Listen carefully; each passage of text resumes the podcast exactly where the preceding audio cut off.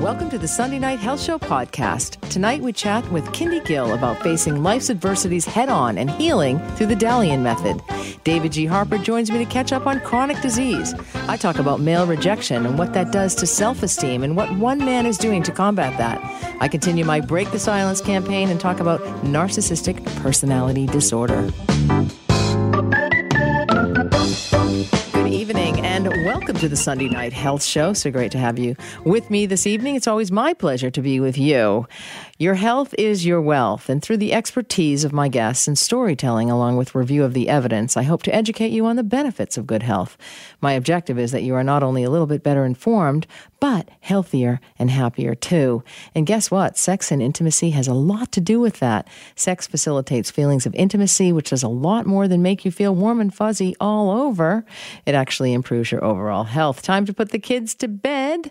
Remember, the show is not a replacement for a visit to your doctor for whatever ails you. So thank you for joining me. If you have a question for me at all, the number to call is 1 877 399 9898. The phone lines are open tonight. Or if there's something you'd like me to cover, feel free to email, or uncover for that matter, feel free to email me at nursetalk at hotmail.com. Soon, soon, soon, I've been promising you my new website, and it's coming very, very soon. I think within maybe by next Sunday I'll have it. Anyway, the new URL is maureenmcgrath.com. Um, but for now, just email me, nursetalk at hotmail.com. I have some emails that I will read tonight to you a little bit later on in the program. But tonight on the program, we are talking about recognizing uh, the patterns of abusive behavior by those lovely narcissists. Um, also, going to be talking uh, with Kindy Gill about facing life's adversities head on and healing through the Dalian method. David G. Harper, author of Bio Diet, joins me to catch up on chronic disease. I'm also going to be talking about male rejection and what that does to sexual self esteem. And I continue to break the silence. I continue my Break the Silence campaign and uh, talk about uh, different ways uh, that uh, people feel abused and how they can get out of those relationships or recognize it early on. Lots to talk about, but Right now, I want to talk about uh, a shocking statistic uh, from British Columbia. One in four teenage girls in Kamloops and the Okanagan cut themselves. So don't confuse teenagers who cut themselves uh, with those who are contemplating suicide. I do want to say welcome to the program, Tim. Thanks for uh, handling the boards. There you go. Great to have you back. Um, uh, this uh, cutting is, um, you know, to be honest with you, I've encountered this. I have seen this um, in the past. And the fir- very first time I saw it in a teenage girl, you know, that was my thought. I, would actually heard about it. Um, somebody had talked about their daughter uh, was a cutter and basically had was slit, slitting, you know, the wrists and up. It's almost like a, a step ladder kind of um, you know, cutting that occurs. And I, my, that was my initial thought. I have to say, you know, is is this child wanting to um, kill herself? But that is not necessarily uh, the case. This was a 2018 BC Adolescent Health Survey, and it found that 25% of Okanagan girls between the ages of 12 and 19 admitted that they had cut or injured themselves on purpose without the intent of killing themselves. The rate in the Thompson Okanagan area was that much higher at 28%. Boys do not self harm as much as girls do. Uh, and in fact, it's at a much lower rate, um, being at around 10%. And this is extremely alarming, this statistic. Uh, apparently, it's on the rise over the years. There, um, this was a very robust survey, and it was um, given to 38,000 students between the ages of 12 and 19. Or that's how many actually had responded. And so there's a lot of concern here. Um, a lot of these, most of these kids did not access the healthcare system. A lot of these kids are suffering from uh, anxiety disorder, depression, and post traumatic stress disorder uh, one in five, according to the survey, did not get the mental health care that they felt they needed. And it's particularly worrying that for 62% of the youth who missed out on care, a primary reason was not wanting their parents to know. Um, so this is um, very, very disturbing. Um, it's extremely difficult. Listen, we all have problems in life, and uh, our children are, have issues and problems, and mental health continues to have that stigma.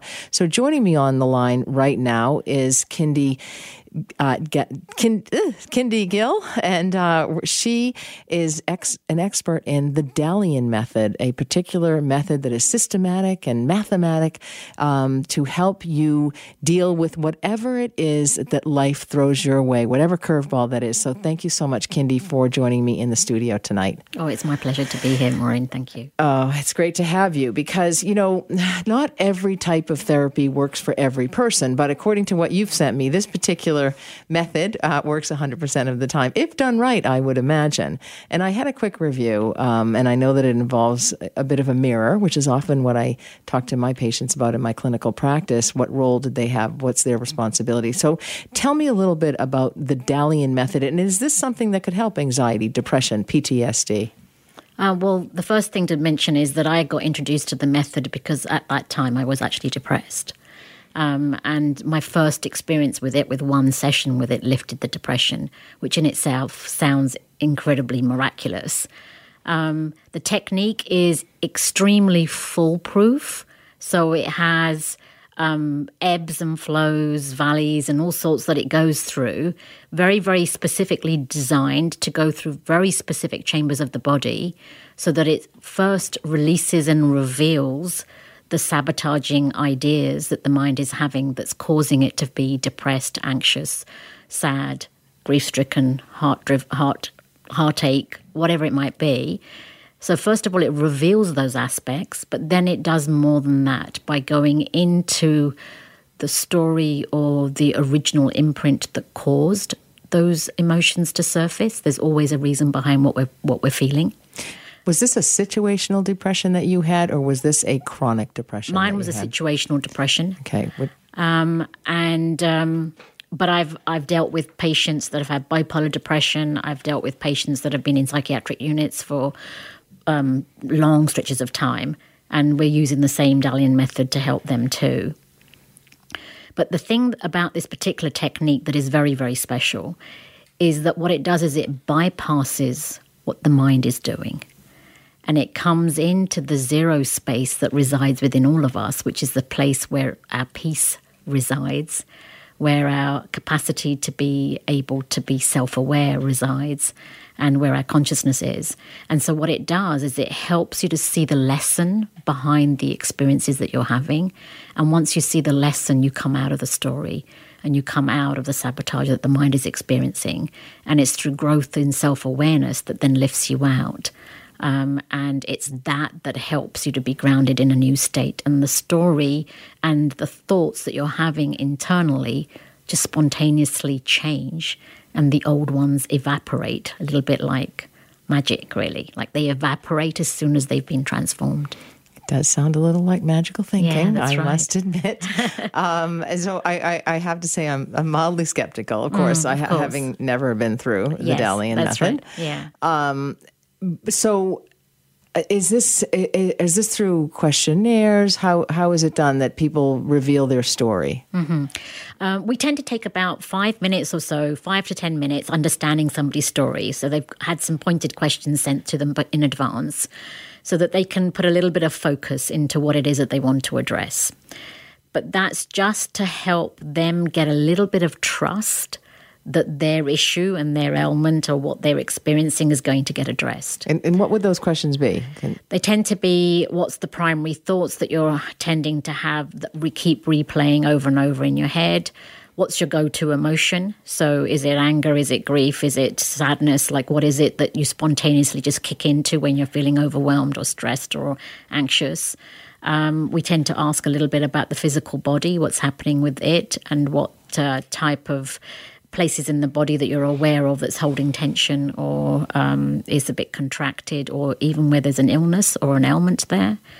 And so those type of questions help people to focus on what's going on.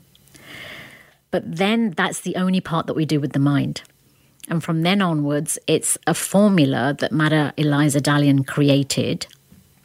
And what this does is we first teach you how to identify the thoughts and the ideas that you have that you're unaware of that are fueling the type of thinking that you're having.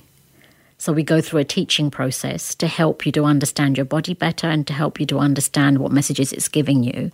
And once you get to a stage where you're f- feeling pretty confident about the fact that your relationship with your own body and what it's trying to design, what it's trying to help you to see is there, then we go through this prefixed formula, which is basically an audio um, recording with set gaps that have all been figured out very, very carefully by Madam Eliza Dalian as to how much time needs to be taken in each part of the body point.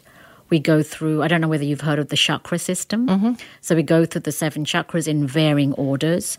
We also go through other parts like the knees, the back of your neck, the back of your neck, the third eye, which is part of the chakras anyway, um, the lower back, um, your feet, your shoulders. There's so many other points that she's used in the system.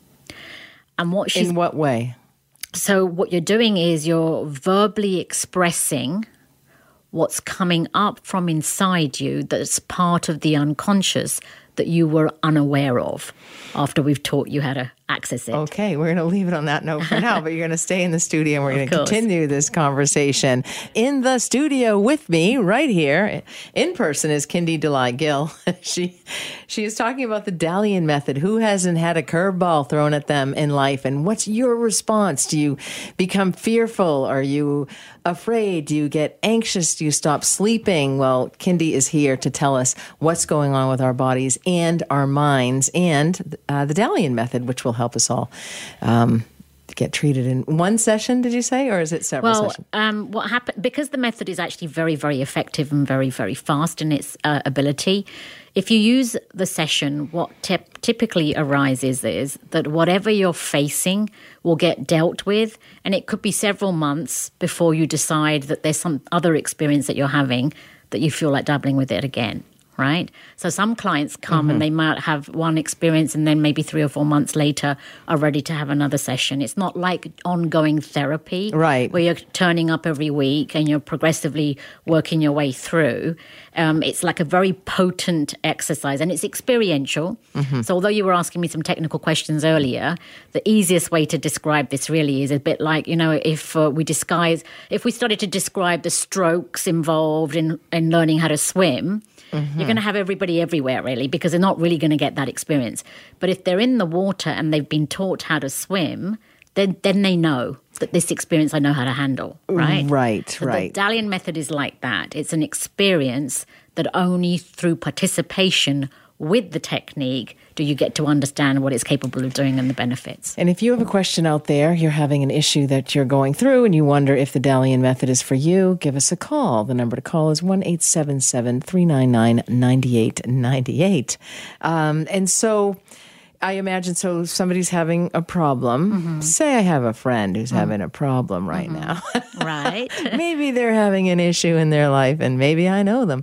Um, and then but then they go through the Dalian method and and then maybe and everything gets resolved, but then 4 months down the road they might have another problem altogether different. Yeah, or they it could be a branch utilize. of the same thing. Okay. So anxiety and or fear, like we tend to we tend to call um, fear based things yes. as anxiety. Mm-hmm. Um, and sometimes people experience it as mass overwhelm. Sometimes ex- people experience anxiety through sadness. Mm-hmm. Sometimes people shut down and then they begin to feel um, a form of depression where they're closing in on themselves and they haven't got much energy to actually activate or act, participate in life.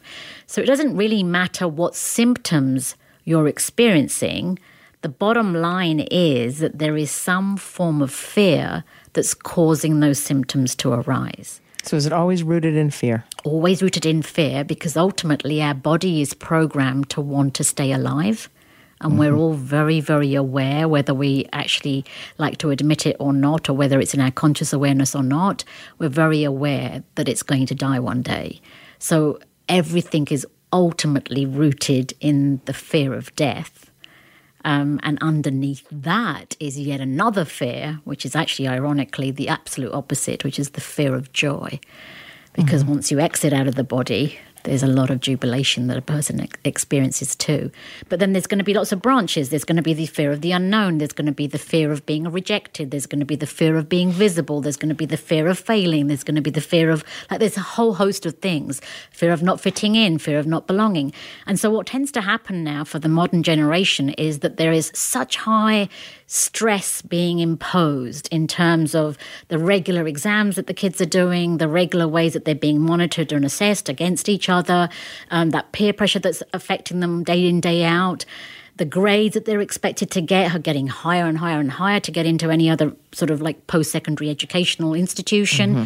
So we're almost programming children to be afraid of their survival. Right. Um, and so a lot of what's happening is that they think their worth is measured by a grade or somebody's approval or somebody's uh, nod or idea that they, they are good enough. And it's startling that we have uh, 25% of girls between the ages of 12 and 19 cutting themselves. And, you know, I think there's a contagion factor there. I do think that girls share that. You know, I cut myself, I, it made me feel better when I broke up with my boyfriend, whatever. Um, you know, maybe you should try that as well because that peer pressure is another uh, ingredient in that uh, cocktail. I haven't seen it with cutting so specifically, so I can't talk to that particular point.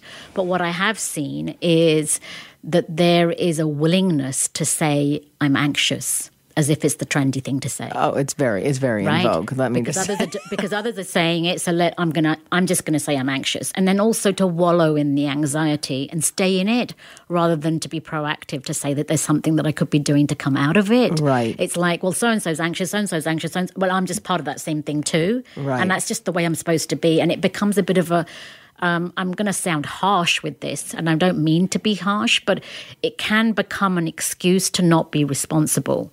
I mean, I had a client that had bipolar depression, and at the root of the bipolar depression was actually a belief saying that I don't want to grow up. Mm-hmm. And I don't want the responsibility because this particular individual had two physicians as his parents, and he'd seen and experienced throughout his childhood this high extreme of stress that these two parents had gone through. And rightly or wrongly, as a kid, he'd made the assumption that it's better not to grow up. Right. You know, I got to agree with him sometimes. it's best being a kid. It's the best time of life. It should be, but it's so challenging for some people. Anyway, Kindy Delight Gill, thank you so much for joining me and telling us all about the Dalian method. And I think I'm going to have to experience it myself. Absolutely. We'll Thanks for having me here. We'll get you back and talk a little bit more about it. Coming up next, we're talking about chronic disease and the update on the bio diet. I am Maureen McGrath, and this is the Sunday Night Health Show shift over to diet, uh, from stress to diet, which actually is still stress for me, to be honest with you. Um, but anyhow, don't be stressed. I know, you know, it's uh, anyway when you're when you're stressed, when yeah. you when you get life's curveballs thrown at you. Um, Many of us eat many of us eat. Yeah, sure. And we eat the it's, wrong things. Usually, or, we, yeah. or we don't eat. Well, we, we eat to assuage that pain. So we give ourselves whatever we think we want, which is usually sweet things that are very good for us. Right. Or, or we stop eating altogether. We, some people stop eating yes, altogether. They yes. punish themselves. If, you know, there's, there's some really what if you don't have an appetite? What if you just don't have an appetite? Well, again, that can be infected by anxiety, which we were talking about earlier, right? Uh, and and even some other health conditions can actually affect the. the Remember last week we talked about leptin and ghrelin; those yes. hormones can be upset as well. So, yeah, the emotional effects on eating and diet are, are very powerful, as are the mm-hmm. cultural ones too. So mm-hmm. these are some of the things that can be challenges when you're trying to change your diet, as as we are, as you are converting from I a sugar based. And you know, uh, I had a couple of uh, you know fear based days, and you know I can't eat anything. Right. You know, I, am not punishing myself. No. I just cannot. I it, it just shuts down. The um, the appetite is just gone, and because of the anxiety. Yeah. Okay. Because I and can't it put also, anything in my mouth okay, well that's that's that's a different thing from not feeling hungry, which mm-hmm. happens with a lot of people when they convert to fat adaptation because your your blood sugar levels stay mm-hmm. moderate all the time, and it's usually low blood sugar that makes us feel hungry. So, mm-hmm. but that's a different thing from just not mm-hmm. wanting to eat anything. That's more of like a nausea thing, which which is probably stress related. Yeah, yeah, totally stress related. Anyway, um, so otherwise, how are you doing? Otherwise, I'm okay. Yeah. how was the week? How was the week diet wise? Uh, not bad. Good. good. it was okay. You know, like I'm not a perfectionist. I, I view Yes, myself. as- I'm not. I'm a, I'm I'm methodical. I'm more order of things. You know, more so than like, you know, I won't. You know, I, I won't. I don't know. I don't consider myself perfectionist, but you do. Okay. Okay, folks, I've been watching her for the last couple of months. What I mean is like I'm okay that I only got eighty percent on Oh, the yeah, no, bio that's diet fine. this Yeah, yeah. week, right? I'm not going to beat myself up. I'm going to be like, Well, no, that doesn't help, right? Yeah, it doesn't No, help. no, it's not gonna help. And, and and you know, people convert to these things to differing degrees, depending on what they need and what you. Like, if you don't have any real health considerations and you just want to lose some weight, you know, once you've lost that weight, you can moderate. And we're going to talk about that in a month or so when we get to the next phase. Um, but but for right now, let's talk about those health effects, right? The the therapeutic effects of the of the bio diet, and and this is the my from my perspective the really important thing. I love it when people le- lose weight because of course obesity is a disease and it does affect those other two elements of the axis of illness, which are inflammation and insulin resistance. And um, so we've been going through. Last week we talked about brain health. So this week I wanted to talk about uh, the beneficial, the therapeutic benefits of ketogenic diets for uh, diabetes, and we're talking about diabetes type two. Um, which is most of the diabetes we see. It's about 90%. Uh, the other 10% is mostly people that uh, have an autoimmune uh, reaction that kills the beta cells, the insulin producing cells. And these are the people we often think of as diabetics because they have to take the injections of insulin daily. Uh, type 2 diabetics, this is a slow progressive onset, and it often takes maybe 10 years before, although we're starting to see it in children now, which is really sad because of this high sugar diet we've had them on. But typically for adults, it might take. It, usually, the obesity sort of comes first, and then and then about ten years later, we see the increase in uh, in in diabetes being diagnosed, and and in between those years, there's a condition called pre-diabetes about half of the people with prediabetes uh, will actually uh, become diabetic. And it's all kind of arbitrary. I mean, they just have these arbitrary definitions of how much sugar is in your blood after you've been fasting for eight hours. Or um, that's one test they do, which is the standard blood test. If they think your blood sugar is a bit high, the next test that your physician would, would order is probably a glucose challenge, they call it. And, and you go, again, you fast you get your blood taken, you drink a certain bolus of glucose solution, and then two hours later you take another blood test, and that that tells you how good your system is at getting that sugar out of your blood. Mm-hmm. And, and and it's the excess sugar in your blood that really is what we call diabetes. and that's the glucose tolerance test, correct? correct? That's that's the, challenge. glu- GTT, the Yeah. glucose tolerance test. Yeah. and then and then if if they want to know more about insulin resistance, which is really related to the type two diabetes, they they might do what's called a HOMA, a HOMA IR, which is it's a measure of how much insulin is in your blood compared to how much uh, glucose is in your blood, and that will uh, will give an indication of how good your body is, your cells are at uptaking that sugar of the blood. So what happens when you're on a high carbohydrate, high sugar diet? Uh, is you're cr- you're chronically subjecting your system to more glucose in the blood than it can really tolerate. Now, you know, when you're younger, you can tolerate that. You can absorb that extra sugar. Uh, after a while, you'll start to store it as fat. And after longer still, and we're talking years now, the cells start to become deaf to that insulin signal. So the amount of insulin that would absorb an appropriate amount of sugar of the blood is now not enough. So you have to secrete even more insulin. And and as you do that, you're raising your insulin levels, which we know eh, has all kinds of bad effects. We don't want it to be elevated for too long. And secondly, you lose the ability over time to actually regulate that blood sugar, and then you have full blown type two diabetes. And that is not a great diagnosis to have because No. right now there are no drugs that will cure type 2 diabetes. All we can do at that point is manage the progression of the disease, which over a period of many years will.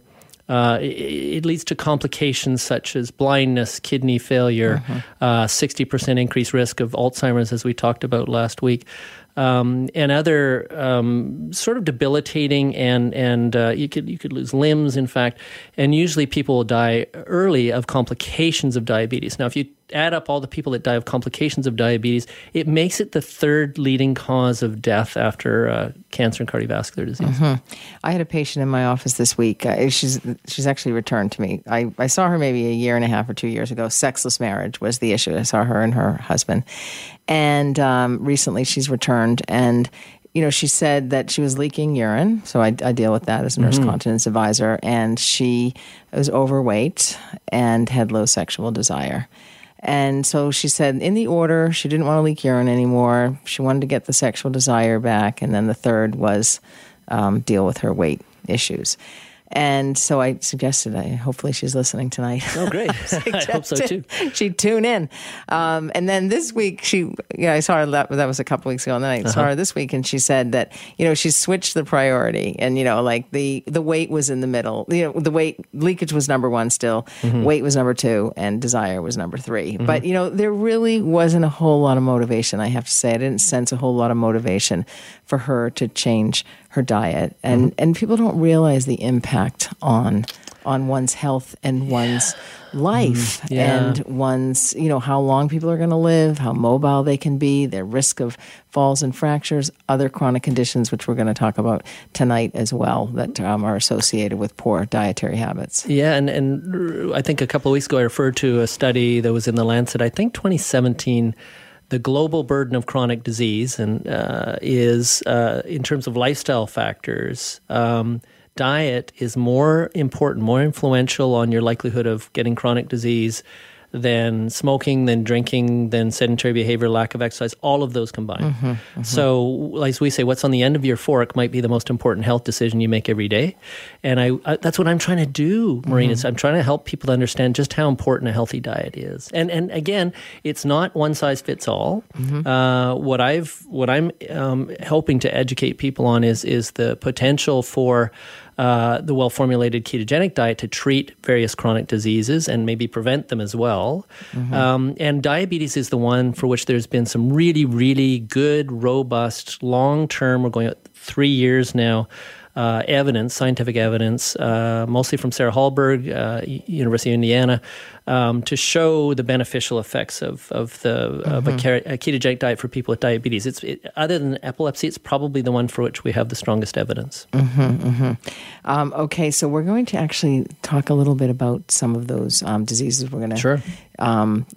Carry on, and uh, and then we'll go to break, and uh, and then we'll talk about arthritis and diabetes, and uh, what else are we going to address tonight? Oh uh, well, tonight. Well, I, I want to talk a little bit about um, the uh, in Canada the the incidents. I want to stick with diabetes for a while because I don't think people realize the impending storm of diabetes and and both the personal, the social, and the economic impact that's going to have. So I'd love to share some numbers with that with you. Let's do it. I'm here with David G. Harper. He is the author of The Bio Diet, and we are talking about uh, diet as it relates to chronic disease. Thanks so much for staying in the studio with me, David. Oh, my pleasure. So, we're talking about diabetes, and you've got some um, sobering statistics for us. Um, it's it's frightening actually, and if you look at the the present state of affairs, uh, well, even going back 2015, uh, globally we were spending about 1.3 trillion dollars a year treating diabetes. Now remember, we only spend about seven trillion a year globally on food. So, Wow. and and if you look at what's happened in in in Canada, the incidence of diabetes has increased 50% in the last 10 years. There are now uh, 3.4 million people diagnosed with diabetes and another 5 to 6 million In Canada? in Canada. 3.4 million. One in 10 people. And, and another almost twice as many more that are pre diabetic.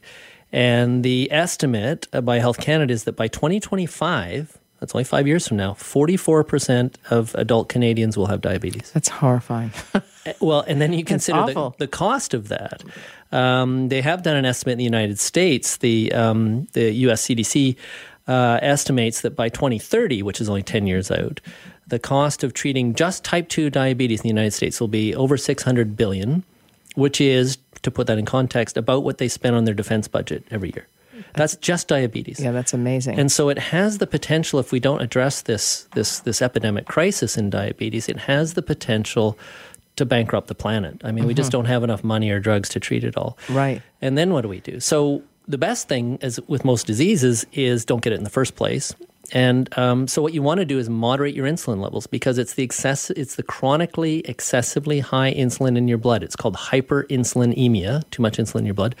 that chronically high level will lead to insulin resistance, and that eventually, for most of us, will lead to diabetes. So you prevent that by lowering your insulin, and you lower your insulin. Uh, the good news is, quite simply, by lowering your carbohydrate intake.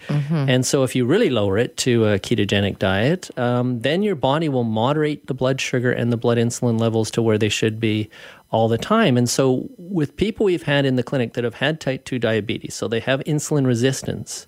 So, the opposite of that is insulin sensitivity. We can increase their insulin sensitivity by 75%, so almost back to normal within four weeks with a ketogenic diet. That's the average. We've seen people that have been type 2 diabetic for 10 years, you know, using metformin, sometimes insulin as well.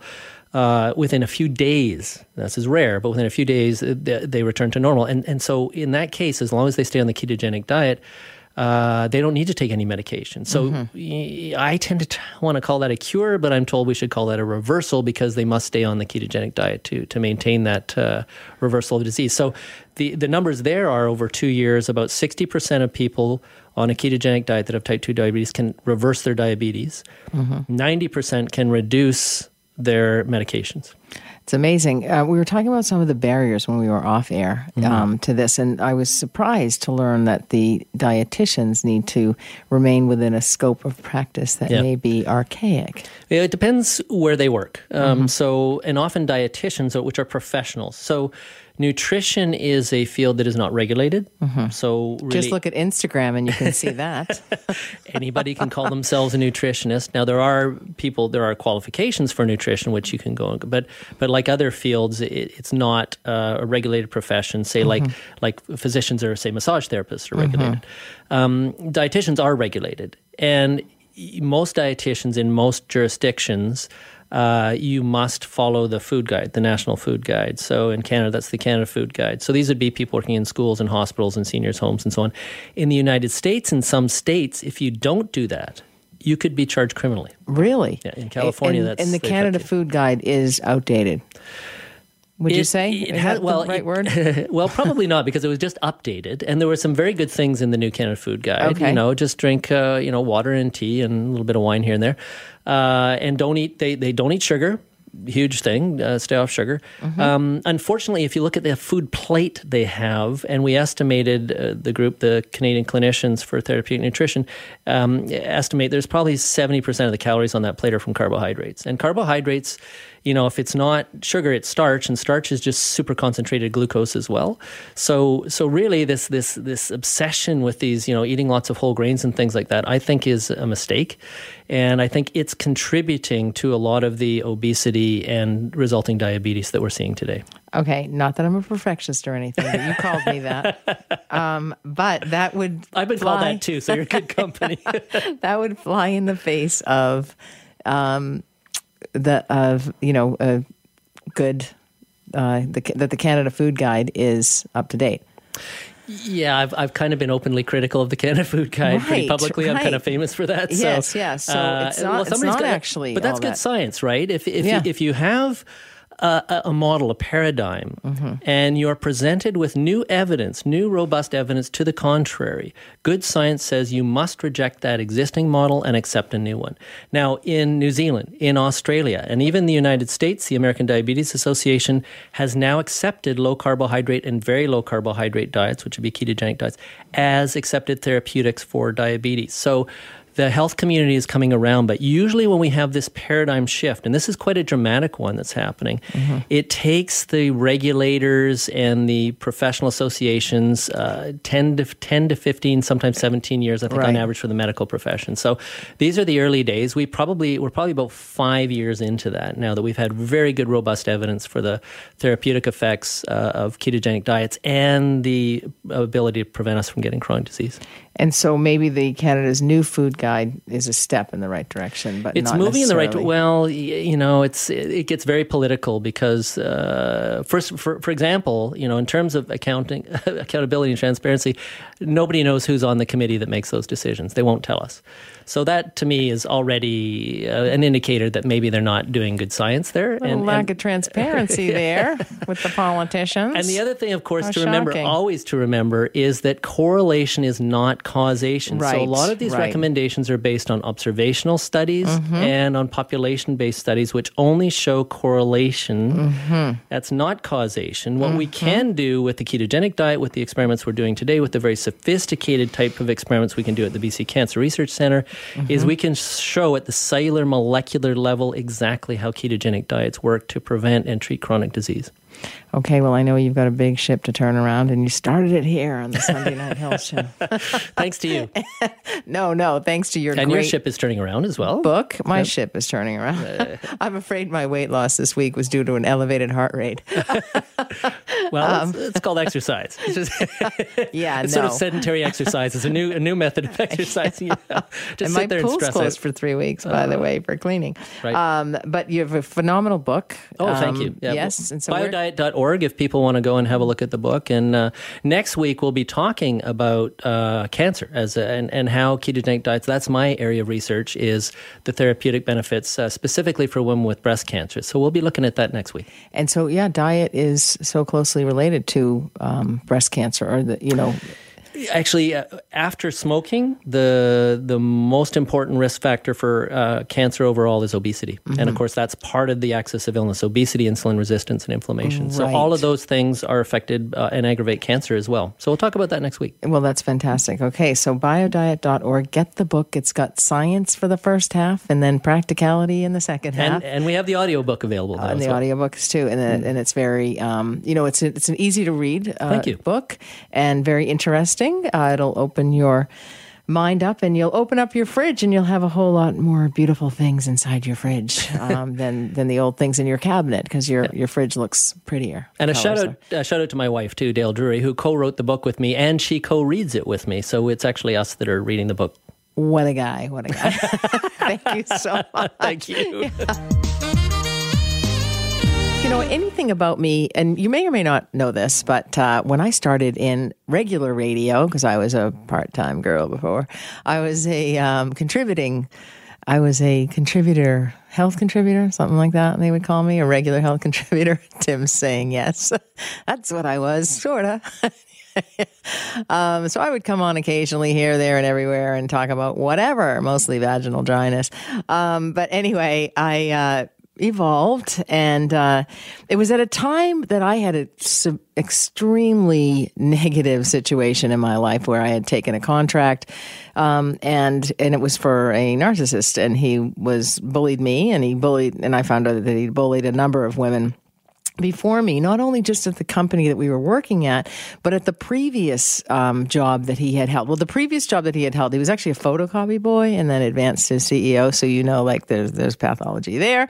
Um, but prior to that, in his other role, he had actually abused women as well and emotionally and verbally and sexually harassed them. And, and um, I mean, the funny thing about it is, or the ironic thing is that he was um, a gay man who was closeted. And I don't know if that had anything to do with it. I'm not a psychiatrist by any stretch of the imagination. I do play one here on the radio, but every now and again.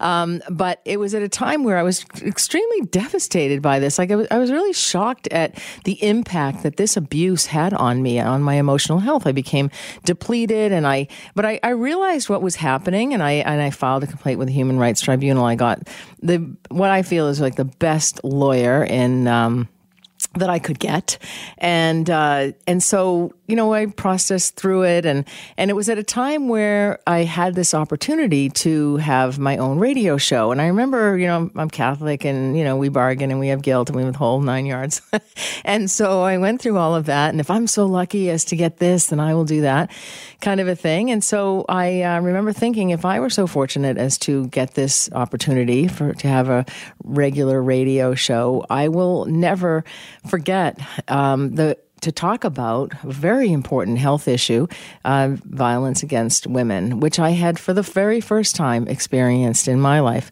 at the at the, in the year 2012, and um, and so I I, I was stunned at this, and I, you know, I'd probably heard about it. I didn't really know too much about it. Women would come into my practice and they would tell me that they'd been sexually abused as a child, and you know, I didn't really fully understand it, but but I got a much better idea of what it does and what it does to a woman um, just having experienced eight weeks of emotional abuse in the workplace and, and sexual harassment as well. Uh, you're taken off guard, you're debased, you're like gobsmacked, you're constantly shaking your head, and and you know other people are being abused as well, and nobody says anything. But then there's also a solar system that the the narcissist has that you know a solar system of supporters, and so they're and, and everyone is is thriving, if you will, if you can call it thriving, in fear. They're in a constant state of fear, and that was certainly what happened at this particular workplace. But it changed me. I have to say, it made me a lot more aware. It made me a lot more um, compassionate about violence against women. It was just not something that had crossed my desk. To be honest with you, I it, I had fantastic father, um, brothers. You know, my father always said, you know, you can do whatever you want in life, and you know, was always extremely supportive, very, very kind. The men in my life I've always been gentle, lovely, understanding, caring, compassionate. I had just not come across this kind of crazy abuse. I'm going to get a little bit into the narcissistic um, type of abuse uh, in the next segment, but but right now, you know, around the globe, we're seeing we're seeing um, such violence in Mexico. For example, a woman was who raised awareness in Mexico on the radio.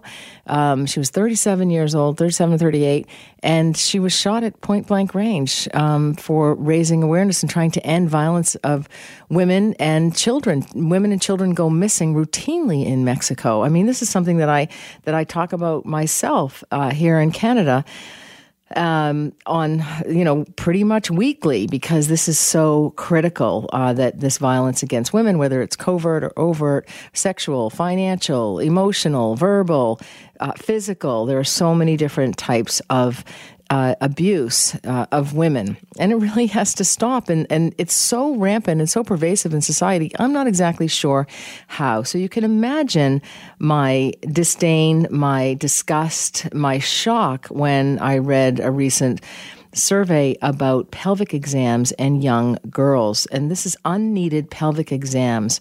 Um, there's also there have been a couple of cases in the U.S. recently a physician. It was Andrew Yang, who was a Democratic um, ca- presidential candidate, whose wife came out and said that she had been sexually assaulted by her gynecologist when she was pregnant.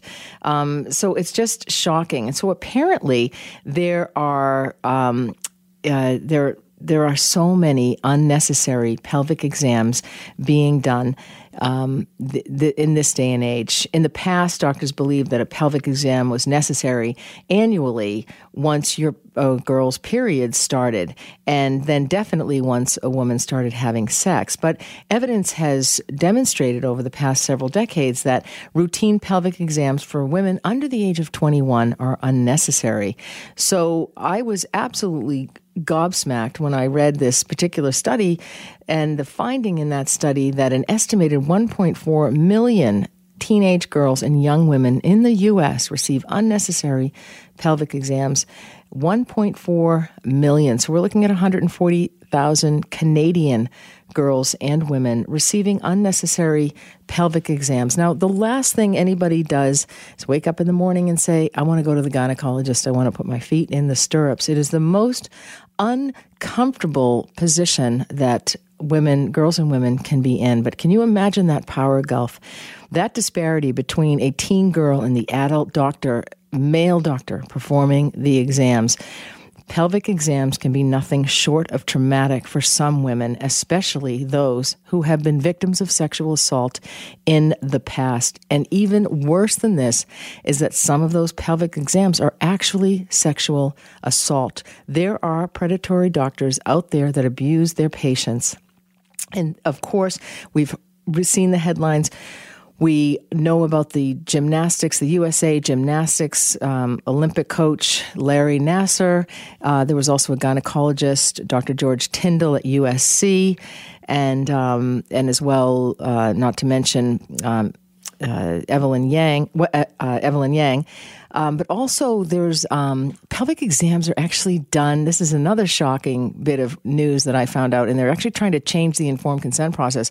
There are a number of women who are having pelvic exams when they are anesthetized for surgical procedures. So they're actually trying to make uh, that an informed consent process. And I, I do think we need uh, to change that, and we need to, you know, girls and women and um, need to understand, you know, do you need a pelvic exam, or more importantly, when do you need a pelvic exam? Now, I examine women all the time, um, and I am certainly not anti-pelvic exam, and I believe that I, I do a, a limited, and I do an inspection and a limited pelvic exam for women who may be leaking urine, maybe have prolapse, maybe have vaginal dryness. I am against unnecessary pelvic exams. There are only two good reasons that a woman should experience a pelvic exam by her doctor or her nurse who who it is within her scope of practice and it is within my scope of practice. And one reason is because she is experiencing symptoms that I addressed, um, or um, additionally, she may have abnormal vaginal bleeding or pain or particularly difficult periods that need to be checked out, or uh, for routine screening for precancerous changes, that's not something that I would do. But if I did see some changes or something that looked unusual on an exam, then I would advise the woman to actually have it looked at by her physician as those changes can lead to cervical cancer. But for women without symptoms or risk factors, routine pelvic exams and past PAP tests should begin at age 21 and no sooner. And after age 21, they're recommended every three years until the age of 30 after a woman turns 30, have the option of getting an HPV test without a pelvic exam if you should choose. And it is up to you.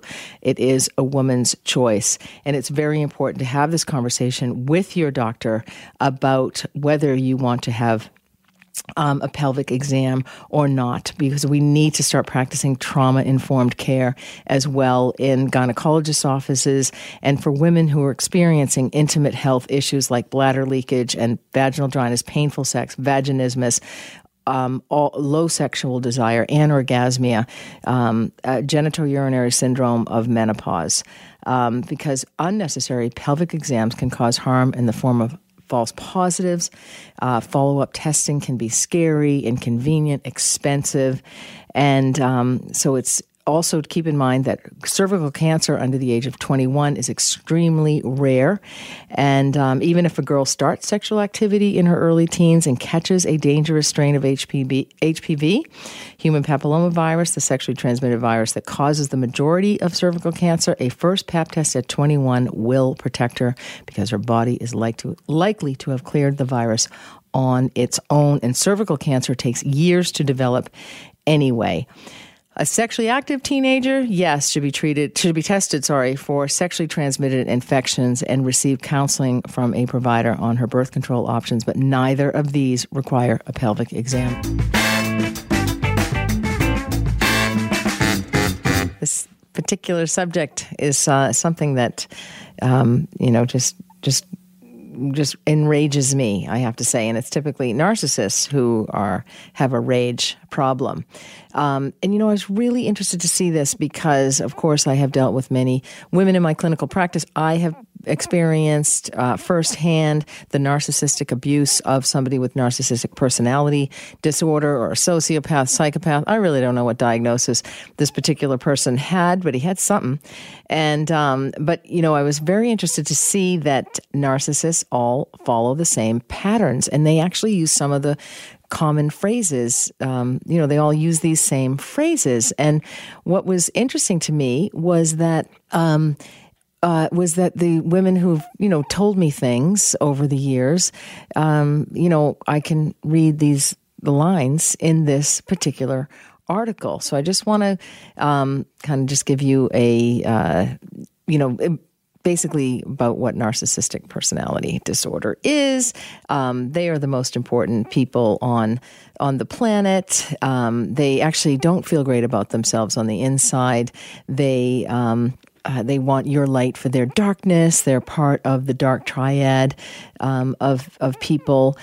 And and so if you get into a relationship with one of them, it can be extremely dangerous. Whether it's a ro- even more uh, dangerous is a romantic relationship with them, and um, because what happens is they follow this particular pattern where narcissists engage in love bombing, and so they pretend to be everything you've ever wanted.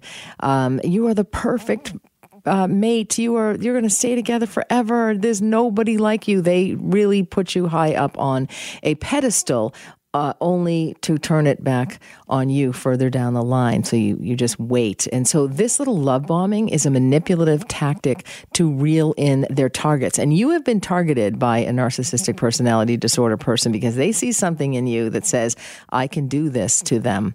Um, so they might shower you with affection and gifts. And then once they realize that they've got you, they've hooked you in, they've reeled you in, they start gaslighting and abusing your victim. And then that leads to confusion. And, um, and gaslighting is, is from a movie from the 40s, I think it was, um, where a man was trying to drive his wife crazy, like saying, you know, I think it had something to do with putting the light out, the gaslight outside. Um, and he claimed that he did and he didn't. And, you know, and so they, they do this kind of confusion thing. Like, um, you know, what are you upset about? Um, you know, after you've argued about it for 30 minutes, they, they always, they're always wanting you to argue. They're always very upset about something that you said or you did. And they want you to come over here and discuss it with them. And they are extremely upset about it. And then you, because you typically are a compassionate empath, you might say, Oh, I didn't mean to hurt you. I didn't mean to say that's not what I meant. That's not what I said. That is what you said. And I am very upset about it. And you know that upsets me. Or you might send them a text about something and they might say, This is a conversation for an person. This, you should not have sent me this text. And so they all seem to have this childlike, um, obnoxious, um, you know, this, you know, just horrible behavior but it's the target who responds in a way that's thinking that they are the problem, that they are the cause for all of this. And then they're always thinking, you know, what happened to this wonderful person that I was with, this amazing person who love bombed me. They don't realize that it was love bombing, but this amazing person that I had this beautiful relationship with, and they want to go back to that relationship. Will will never go back to that because that wasn't real. So narcissists pr- pretty much go through this idealization stage where things move very quickly. Um, you know, people, some people do mesh really well, but in this case, it's it's a little bit too good, too soon, too much. Um, and it's creepy, quite frankly. Um, you know, they'll give you the whole "you're my soulmate" kind of a thing, and then it moves on to the devaluation stage, and that's that stage where after you've been hooked, they start showing their true self, and so the insults and the put downs start slipping into what they say, and they subtly criticize things about you that they actually once loved, and everything they say is part of their scheme to shatter your confidence. And you know, they are con men, quite frankly, uh, but the inter- that nastiness is always intertwined with some affection because the narcissist knows they have to keep up the illusion that the relationship is worth saving or that the relationship is real. So they pretend that they can still be loving, but they, and they make the narcissist believe that the insults are all their fault. And so during this phrase, narcissists may utter some of these things, which I don't actually think I went through. Um, the the very first phase, that idealization phase, they will say, you know, we don't need anyone else. Um, you're so kind, creative, beautiful, gorgeous. We will be together forever. So all narcissists will use those phrases. So during the devaluation phase, where they're actually putting you down and insulting you, you might hear things like, you're crazy, you're too sensitive, no wonder nobody else likes you, nobody wants you, you're so insecure, what's wrong with you? Aren't I more important to you than your friends? Or your tears won't work on me, why are you crying? So these are some of the common statements. They are being extremely manipulative, eh, manipulative, and they are actually the master manipulators. Um, and so they will also probably start explaining away their behavior if they're ever challenged on it, saying things like, I'm like this because my parents were so mean to me. They actually might make up stories. I, I knew one narcissist who made up a story that his parents had a car that, you know, had holes in the floor. I mean, this, per, this person was from a very wealthy family, but this, he pretended he was from a very poor family. Or they might say their ex cheated on me and that's why. Or they might say that love is just hard and you have to continuously work on it. Or they might say that their their parents, you know, did something that they actually didn't do. Thanks for listening to the Sunday Night Health Show podcast. You can subscribe, rate, or review on your favorite podcast app. And if you've got a question about your health, the nurse is always in. So email me, nursetalk at hotmail.com, and I just might answer your question anonymously, of course, on next week's show. For now, have a happy and healthy week.